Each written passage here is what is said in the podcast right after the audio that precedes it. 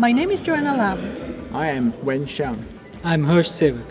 As organizers of the Nordic Asian Forum for International Economic Law, we would like to extend a warm welcome to all our speakers and guests. The annual events of the forum are hosted by the Faculty of Law, University of Copenhagen, and organized by the Study Hub for International Economic Law and Development, or SHIELD.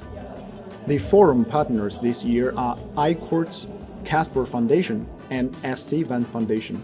At every edition of the forum, leading international scholars and legal professionals discuss key developments in international trade, investment, and commercial law. The forum focuses on economic relations between the EU, in particular Nordic countries, and Asia as crucial regions in global economic development, as strategic partners, and sometimes as strategic competitors. This year, we meet to share insights on digitalization. How does it affect international economic law and governance? And how regulatory instruments in this field can be used to streamline technological processes.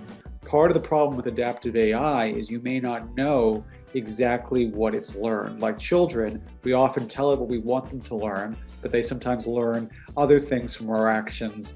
The second is basically a larger issue, you know, with respect to due process requirement.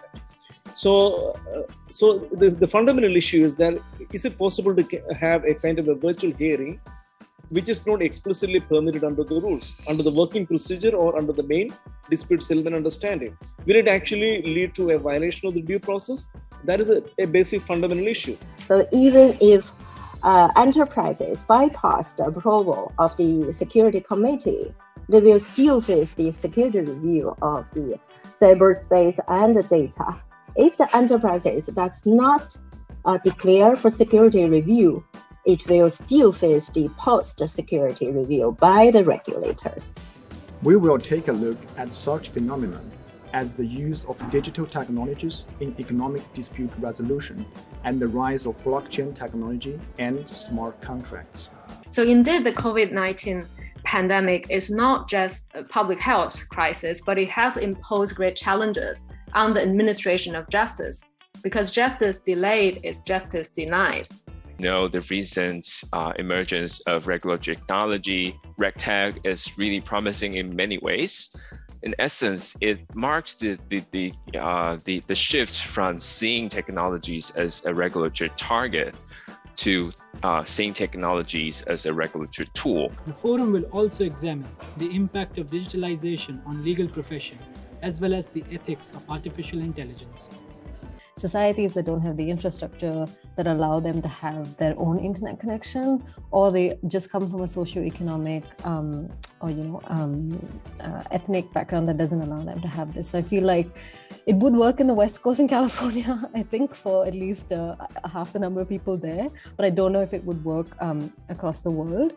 The development and innovation of information technology and internet industry have profoundly changed our lifestyles and working patterns, but also brought challenges and opportunities for the administration of justice.